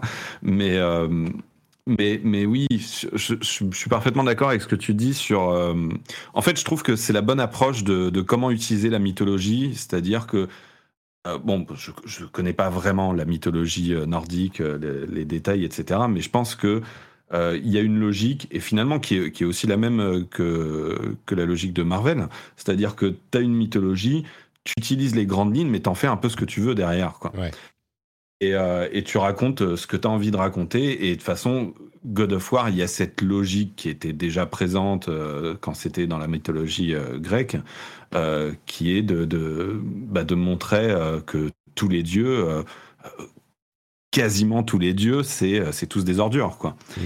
Et, et, et, de, et de jouer là-dessus. Et, et, et, c'est assez intéressant parce que je pense que les, les, premiers God of War, ils faisaient ça sans vraiment euh, je pense que c'était juste sur un délire de euh, voilà on veut on veut de la violence alors on va mm. faire un truc où tout le monde est violent où tout le monde est c'est tous des ordures etc et c'était pas c'était finalement euh, un peu un peu idiot comme réflexion. Et, et là ça essaye de enfin, en tout cas le, God of War de 2018 bah déjà essayer de, de ouais, de rendre ça un peu plus intéressant. Et, et tout cet aspect d'un Kratos qui souffre, bah c'est un Kratos qui, euh, qui, est rongé par la culpabilité, quoi, parce que lui-même est une ordure euh, finalement. Mm. Donc il y, a ce truc euh, assez intéressant de, jouer là-dessus avec ce personnage qui, correspondait à une sorte d'archétype de, comment on faisait les, les, héros de jeux vidéo dans les années 90, 2000, début 2000, qui, qui, était, qui était vraiment pas malin comme approche, et finalement d'essayer de, bah, de se poser des questions derrière. Et, euh, et, je trouve que euh, le, God of War de 2018 n'avait pas forcément fait un truc euh, non plus incroyable dans, dans, dans cette optique-là, mais il allait dans la bonne direction. Donc je suis très curieux de voir ce que ça mm. va donner avec cet épisode. Et, et, de, et de comment va être vraiment l'écriture. Et j'espère que ça va être à la hauteur de, bah, de, de, de, ce parti. De nos espoirs.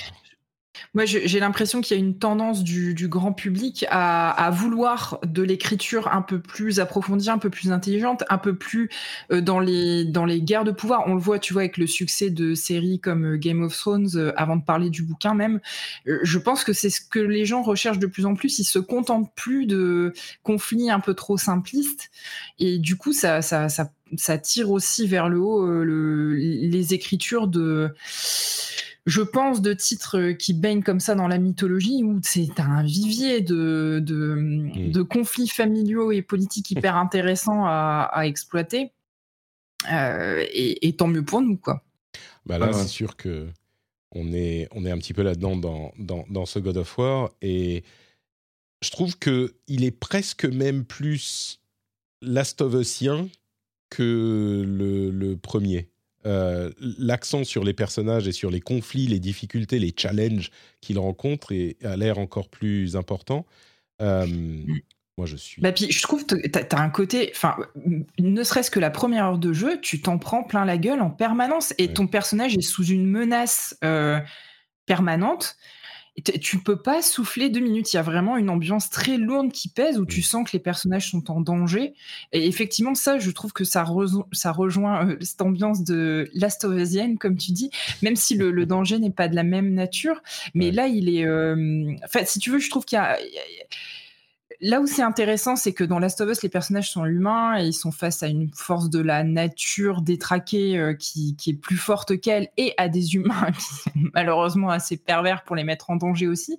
Là, on a un Kratos qui soulève, euh, qui soulève des troncs euh, à bout de bras et malgré ça, qui trouve plus fort que lui. Euh, et je, trouve que c'est ça qui est hyper intéressant, c'est que tu as une ambivalence entre l'impression de puissance de ton personnage et d'un seul coup, tu te retrouves à poil euh, mmh. devant un truc qui est encore plus énorme et tu sais que ça va être de pire en pire et que ça va toujours aller plus loin et dans le sensationnel.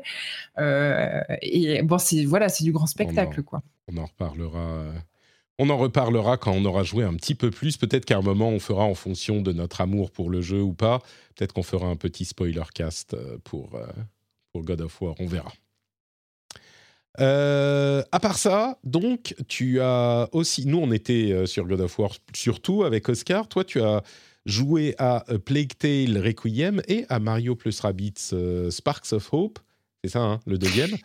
Tu veux un petit peu de, parler de, de Plague Tale Tu nous en dis un petit peu plus et puis oui, très rapidement. Euh, bah, euh, Mario Rabbids 2, j'en parlerai pas plus que ça parce que j'ai. Ouais. Non, j'allais dire qu'on en a déjà parlé de, de, de Requiem dans deux ou trois épisodes avec différentes personnes, donc. Ouais, bah écoute, moi au global, donc ouais, pour évacuer Mario Rabbids 2, c'est la suite du 1 je trouve ça, je trouve que la DA est affreusement moche. Je sais pas pourquoi, ah mais il y a du fluo partout. Ça m'a, ça m'a agressé visuellement. Une, une, une, une, une, fille des années des années 80, c'est ça le problème?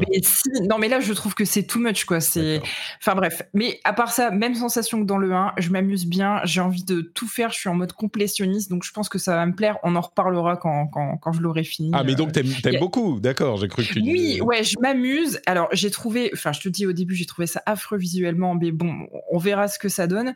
Mais ouais, non, c'est toujours aussi fun, c'est bien, c'est bien fait. Euh, après, pour l'instant, j'ai l'impression que ça apporte pas grand chose de plus que, que le premier, donc, donc on verra, mais euh, ça, voilà. Donc, je parlerai quand, quand j'aurai fini. Comme ça, ça c'est évacué. Et Plague Tale, alors ouais, je suis assez partagée. effectivement, tu, bon, tu sens que, voilà, le, la, maîtrise qui est en train d'acquérir le, studio à tout point de vue, qu'elle soit technique ou narrative, tu, tu sens que voilà, ils, ils, ils, ont cette c'est, on va dire, ce savoir-faire qui est de mieux en mieux, c'est indubitable. Visuellement, enfin, tu te prends une claque. Je je sais pas comment ils ont réussi à exploiter ce moteur, etc. Mais Enfin voilà, c'est beau, c'est beau. Euh, tu à en rester baba devant certains paysages. Euh, pour moi, c'est la plus grosse force de ce jeu-là, c'est la, beauté visuelle, mais qui contraste, je trouve, avec une certaine faiblesse au niveau des, animations, euh, notamment des animations de, visage. Je trouve que les animations au niveau des expressions de visage, par moments, ça m'a un petit peu fait bloquer, genre euh, de, des moments où les personnages sont tristes ou en colère et ils ont un regard complètement vide, il n'y a pas de jeu au niveau des sourcils, d'être c'est très bizarre. Mmh. Il y a des scènes où c'est super bien fait. Bah, j'imagine qu'ils n'ont pas les moyens de faire, euh, comme en parlait Oscar, le, performance capture, qui est encore plus que du motion capture, ou, peut-être que ça a dû être réservé à certaines scènes, ou peut-être qu'ils n'en ont pas pu. Ils n'ont pas pu en faire du C'est possible. Question de moyens. Mais du coup, c'est ça qui est un peu, un peu étrange et j'ai pas envie de dire de mal de ce jeu parce que je pense tout le bien du monde de ce studio et de, et de ces deux jeux qui sont formidables. Mais c'est vrai que du coup, tu as une espèce de. Il y a, y a, un contraste qui est d'autant plus frappant entre les moments qui sont vraiment sublimes visuellement et les moments où, qui du coup sont un peu plus faibles. Euh, et, je, ça, ça, ça, tape un petit peu, quoi. Donc ça, ça m'a un peu déstabilisé. Après, au niveau du gameplay, bon, c'est la même chose que le premier. Euh, il n'y a, y a pas beaucoup il n'y a, pas franchement d'ajout marquant, j'ai trouvé au niveau du gameplay. Par contre, effectivement, alors vous en, avez déjà sûrement parlé, euh, mais le, côté on referme toujours les portes pour terminer une séquence, on va dire que euh, il y a un manque de transparence au niveau du, gameplay pur. Tu arrives dans une scène, tu sais exactement ce qui va se passer parce que tu as des buissons à droite, un mur à gauche et tu te dis ah ok là il va y avoir un combat. Là c'est une arène, ok très bien. Là, c'est une arène. Euh, bon, c'est tout. C'est une faiblesse du jeu, je pense, qu'on arrive à accepter, à, travers laquelle on arrive euh, à, passer. je pense que ça tient aussi de ce côté, ben, ça reste du jeu double A, donc tu peux pas non plus. Euh, voilà, c'est tout. Donc, je crois, je pense qu'ils s'amélioreront sur les prochains titres. C'est pas très grave. Ce que j'ai bien aimé, c'est que qui m'avait beaucoup frustré dans le 1, c'était certains combats de boss que je trouvais mal, mal équilibrés. Enfin, moi, le, boss final m'avait fait tomber la manette des mains. J'avais été voir la fin sur YouTube parce que je, ah je trouvais insupportable. Oui, non, je n'y arrivais pas. Je, je ratais en boucle. J'ai fini par aller voir le. Donc voilà. Et ça, c'est un écueil qu'il n'y a pas dans le 2. Il euh, faut, faut, apprendre à jouer aux jeux vidéo. Euh. Oui, bah c'est ça, c'est ça. C'est après c'est une question de talent. et j'avais un petit peu peur pour le 2 parce que notamment dans les premières heures de jeu, tu as des, des boss en arène et, et je me suis dit ça y est, on retombe dedans, ça va me saouler. Et en fait non. Euh, voilà, il y a un combat ou deux comme ça qui m'ont un peu fait peur et au final j'ai trouvé que dans la continuité du jeu ça s'était bien passé. J'ai pas joué en difficulté maximale, loin de là. Euh, donc euh, là-dessus j'ai plutôt passé un bon moment. Enfin voilà, après bah, la musique d'Olivier de, Rivière elle est toujours, il y a rien à dire. Comme moi j'adore ce compositeur donc donc voilà et donc au global j'ai cette impression plutôt positive de j'ai passé un bon moment. Euh, les écueils du 1, je les ai pas retrouvés dans le 2 ou en tout cas pas aussi fort. Donc il y a vraiment une belle progression, je trouve là-dedans. Visuellement, c'est magnifique. L'histoire, elle est Elle est super chouette, mais je reste un petit peu sur ma faim parce qu'effectivement, il y a ce contraste, cette ambivalence euh, un peu, un peu présente qui donne, qui laisse un goût un peu amer. Euh, et puis toujours, je trouve le côté euh, d'un personnage qui moralement combat contre lui-même pour éviter la violence, mais il y a des moments où le jeu ne te laisse pas le choix de la violence. Et ça, je, pense que c'est le plus gros défaut du, du titre, c'est que tu, en fait, on te laisse l'illusion du choix et euh, que tu n'as pas. Et je trouve ça un petit peu dommage. Ce serait, je trouve que ce serait trop bien si on pouvait faire le jeu de A à Z sans tuer personne, et malheureusement, c'est pas le cas. Hmm. Voilà. Bon, écoute, euh, ça a l'air quand même euh, là encore plutôt positif. Le jeu est sur le Game Pass, donc si vous êtes abonné au Game Pass, vous pouvez aller l'essayer. ça vous coûte rien de plus. Merci Eska. on va maintenant du coup passer à la partie où on vous parle des quelques news restantes, le reste de l'actualité. On a quelques infos sur des trucs PC qui vont plaire aux PCistes et puis euh, quelques petites infos en plus. D'abord, AMD a annoncé ses nouvelles cartes graphiques, les RTI, RX, RTX, les RX 7900 XTX qui coûtent 1000 dollars et euh, RX 7900 XT pour 900 dollars. En gros, c'est euh, les processeurs avec l'architecture RDNA 3. Ils arrivent euh, mi-décembre. Donc, si vous attendez euh, pour avoir une nouvelle, pour acheter une nouvelle carte graphique, peut-être qu'AMD donnera du fil à retordre à Nvidia.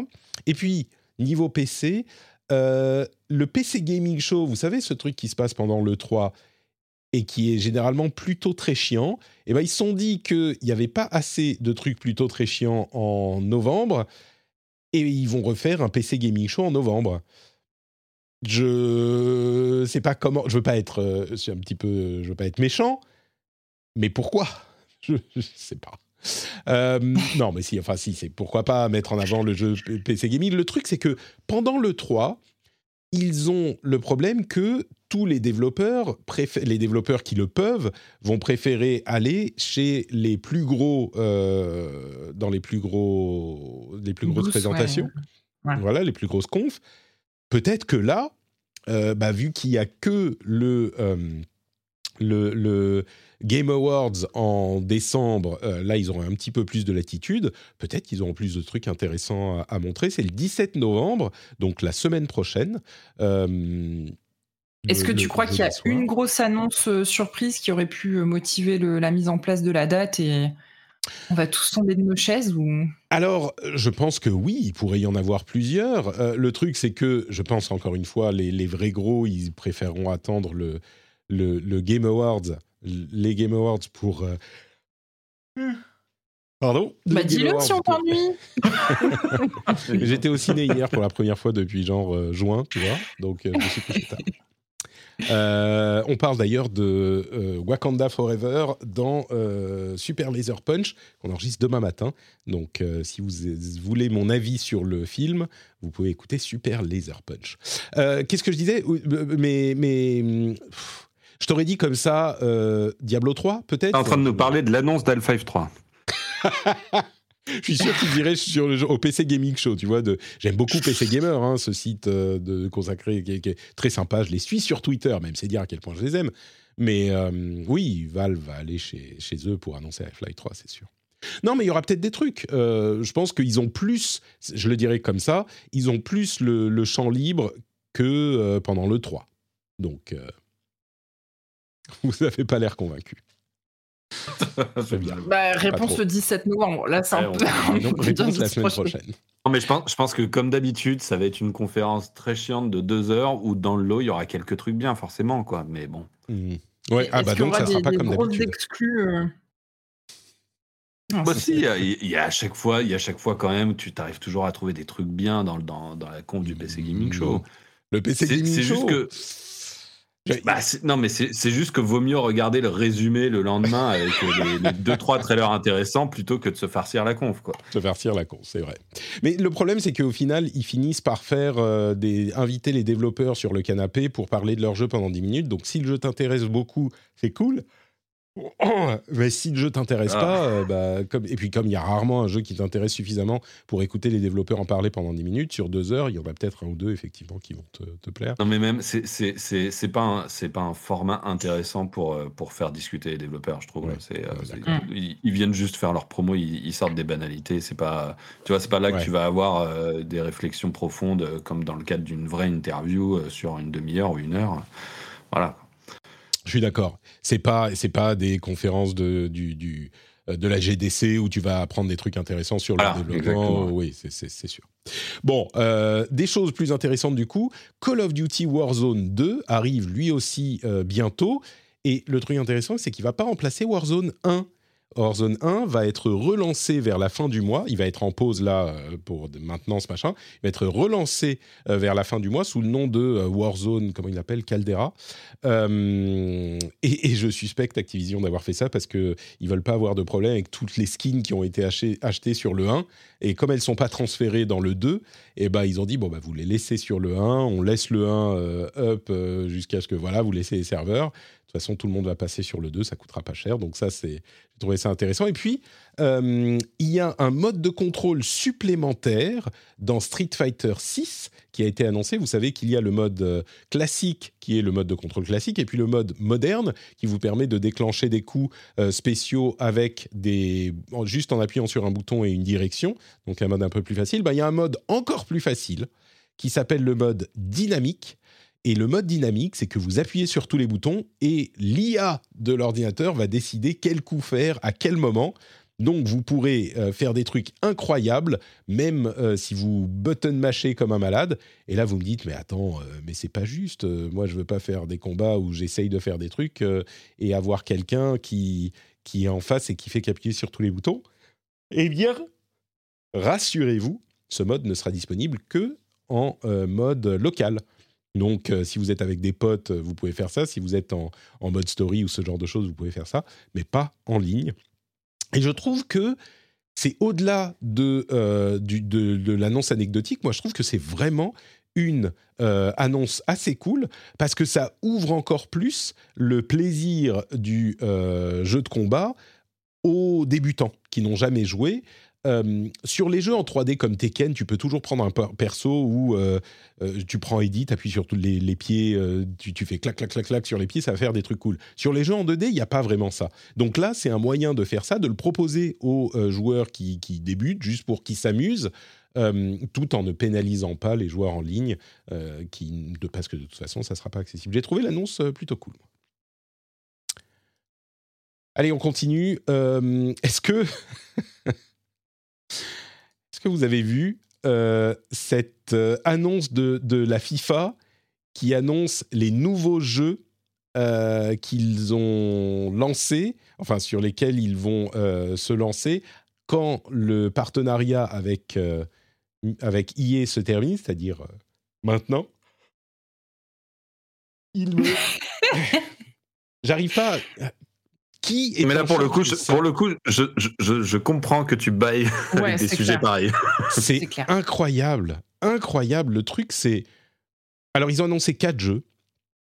Euh, un jeu euh, 4 contre 4 contrôlé par IA où les players, le- le- le- les joueurs euh, euh, euh, vont avoir du fun et des moments tactiques. C'est ça qu'ils décrivent dans le jeu. Et, on peut coacher et euh, avoir des équipes euh, contrôlées par IA. Ok, pourquoi pas. Euh, bon, très bien, il y a des power-up et du training, machin. Il y a un jeu qui s'appelle Upland Me, qui est le, le FIFA World Cup Qatar 2022 dans le métaverse de l'Upland. Upland, c'est la plus grosse, euh, le plus gros métavers basé sur la blockchain. Ok.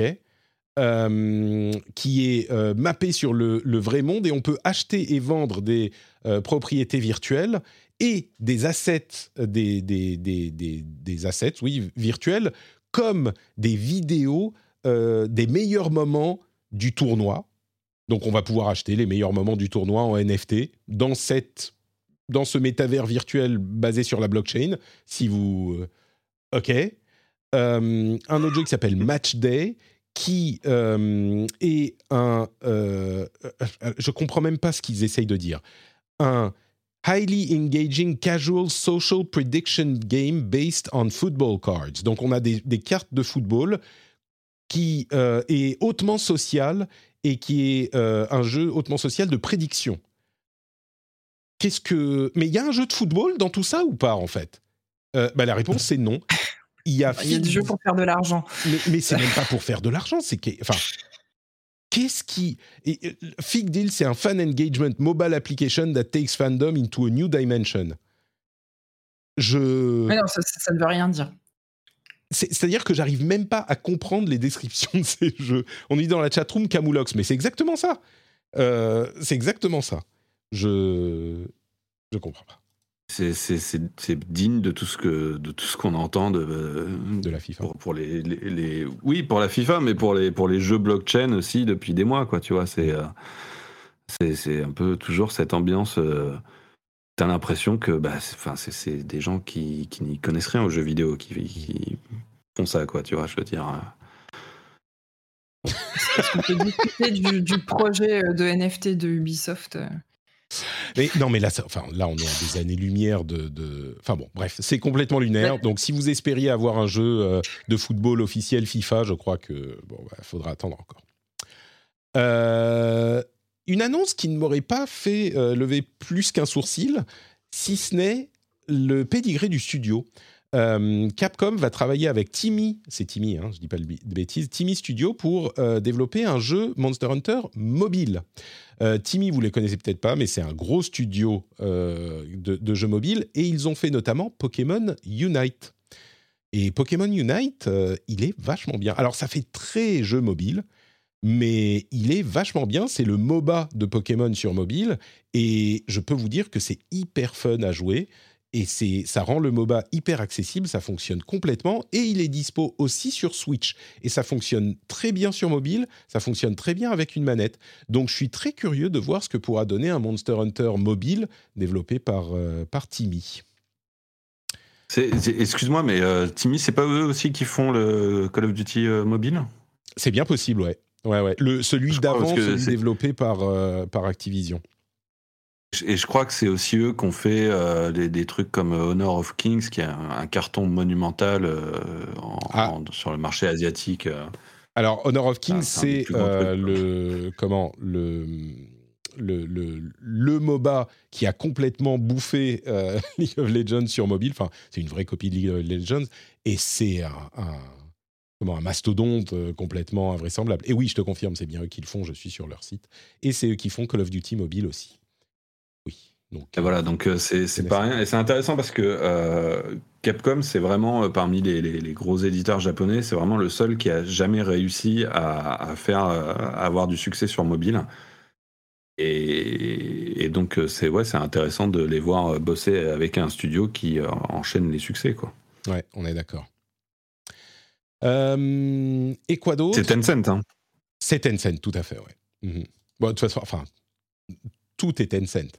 En, fait, dans l'industrie. Ça peut être natif des fois. voilà, c'est ça. J'allais dire, dans l'industrie du jeu vidéo, en particulier quand tu parles de mobile, euh, tu peux dire que c'est Tencent, tu as 50, allez, 60% de chance, de chance que ça soit le cas, et le reste du temps, c'est NetEase. Euh, Diablo 4 a fait un nouveau, euh, enfin l'équipe de Diablo 4 a fait un nouveau round de communication la, ce qu'on imagine aujourd'hui, c'est une early beta, euh, enfin une open beta début 2023 et un lancement à un moment en 2023, ça on le savait déjà, mais euh, une open beta début 2023. Donc euh, si vous êtes fan de Diablo, préparez-vous. Autre petite news sur lesquelles on conclut, allez, vous vous souvenez de Paragon? C'est une belle histoire ça. Enfin, c'était pas une belle histoire, mais là ça, ça, devient possiblement une belle histoire. vous vous souvenez de Paragon ou pas du tout? Ouais, ça me parle. Ça me parle, mais j'arrive pas à bien voir. Alors, Paragon, c'est le MOBA 3D de Epic qu'ils avaient lancé, enfin qu'ils avaient lancé en open beta en 2016, euh, je crois, quelque chose comme ça. Voilà, c'est ça. Il était en, early access en 2016 et il a du coup été, il n'a pas super bien marché. Il a abandonné, il a été abandonné euh, en 2017 quand Fortnite a commencé à, bien marcher, ils se sont concentrés sur le truc qu'il fallait. et ils ont mis tout le jeu, euh, toutes les assets du jeu, toujours dans l'esprit de, de Tim, euh, Tim Sweeney, ils ont tout mis en accès libre.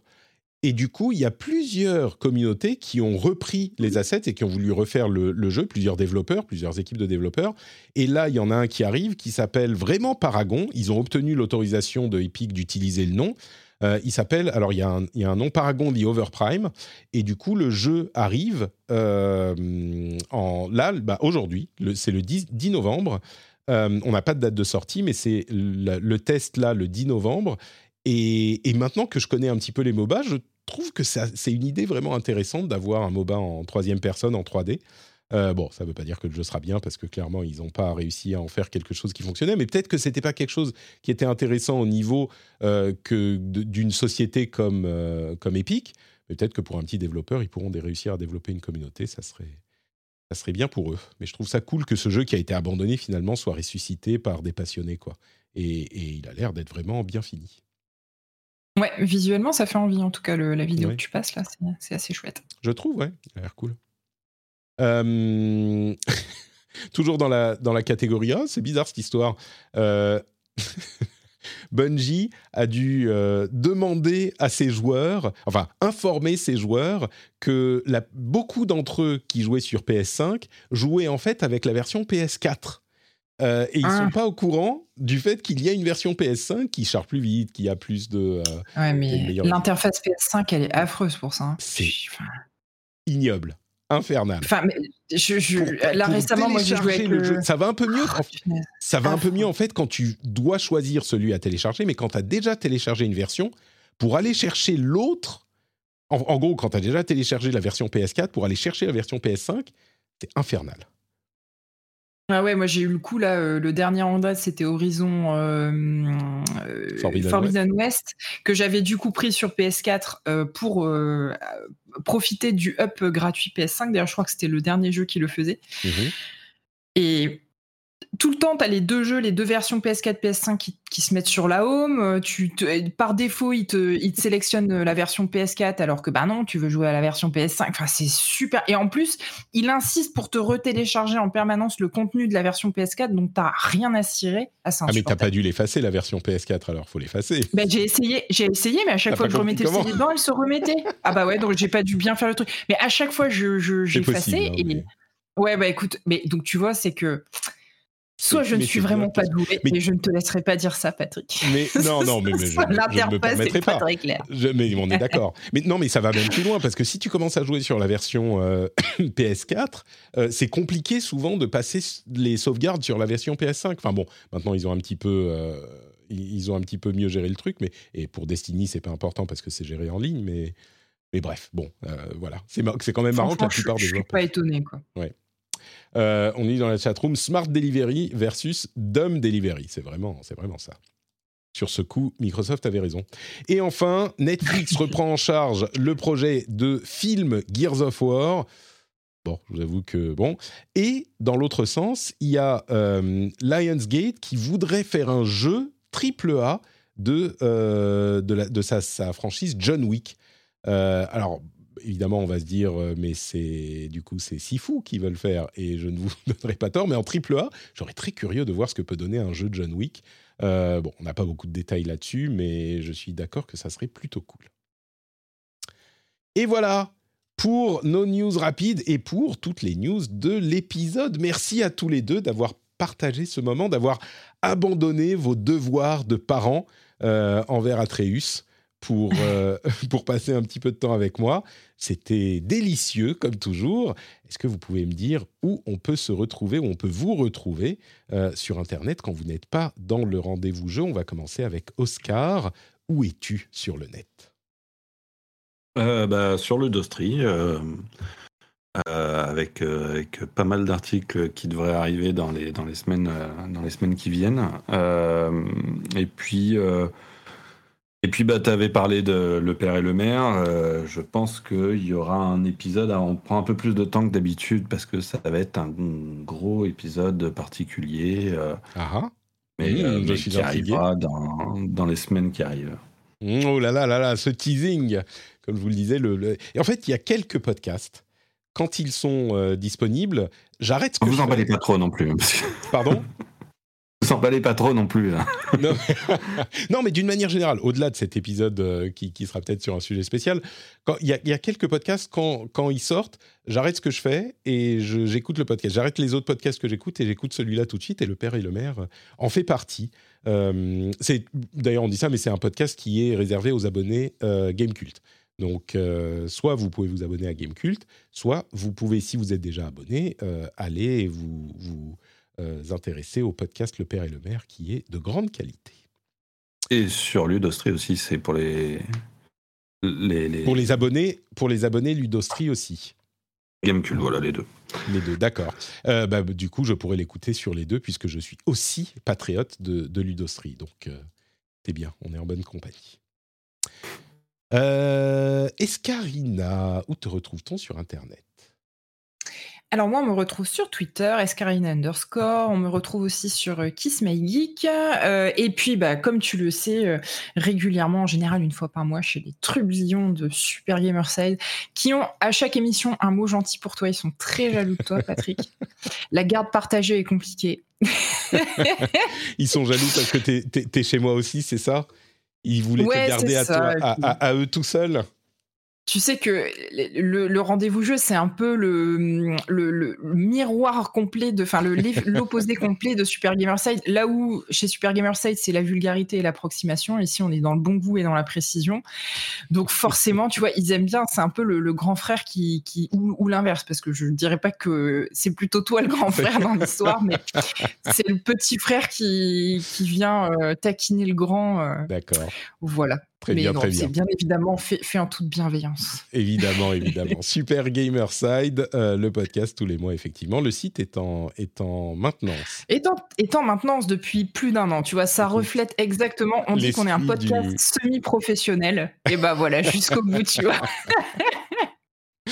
Très très bien, merci beaucoup Eska. Euh, pour ma part, c'est Note Patrick. Vous me retrouvez partout sur les réseaux sociaux. Vous retrouvez aussi les liens vers euh, toutes les activités communautaires comme le Discord. Venez nous rejoindre sur le Discord. On passe de bons moments ensemble. On parle de plein de jeux. On a des, des forums et euh, des channels et des sujets sur plein de trucs différents. Et c'est des gens sympathiques, contrairement à ce qu'on peut trouver sur le reste d'Internet. Euh, vous avez aussi le live sur Twitch toutes les semaines quand les enfants sont pas malades. On est en live sur Twitch le jeudi midi pour le rendez-vous jeu et le mardi midi pour le rendez-vous tech. Et euh, au-delà de ça, il y a le Patreon, patreon.com slash rdvjeux. Si vous voulez soutenir l'émission, vous connaissez, hein, vous choisissez la somme que vous, que vous attribuez à chaque épisode et vous êtes facturé en fin de mois, chaque mois. Et vous avez des contenus bonus, des trucs euh, super cool comme euh, les émissions sans pub, etc., des éditos où je vous parle de ma vie et plein d'autres choses. Et je crois que c'est à peu près tout. On va vous remercier de nous avoir écoutés. Euh, je vous rappelle que les liens vers les comptes Twitter de mes co-animateurs sont dans les notes de l'émission aussi. Donc vous pouvez aller leur dire bonjour euh, très facilement. Et on se retrouve dans une semaine pour un prochain épisode. Vous fait de grosses, grosses bises et à très vite. Ciao, ciao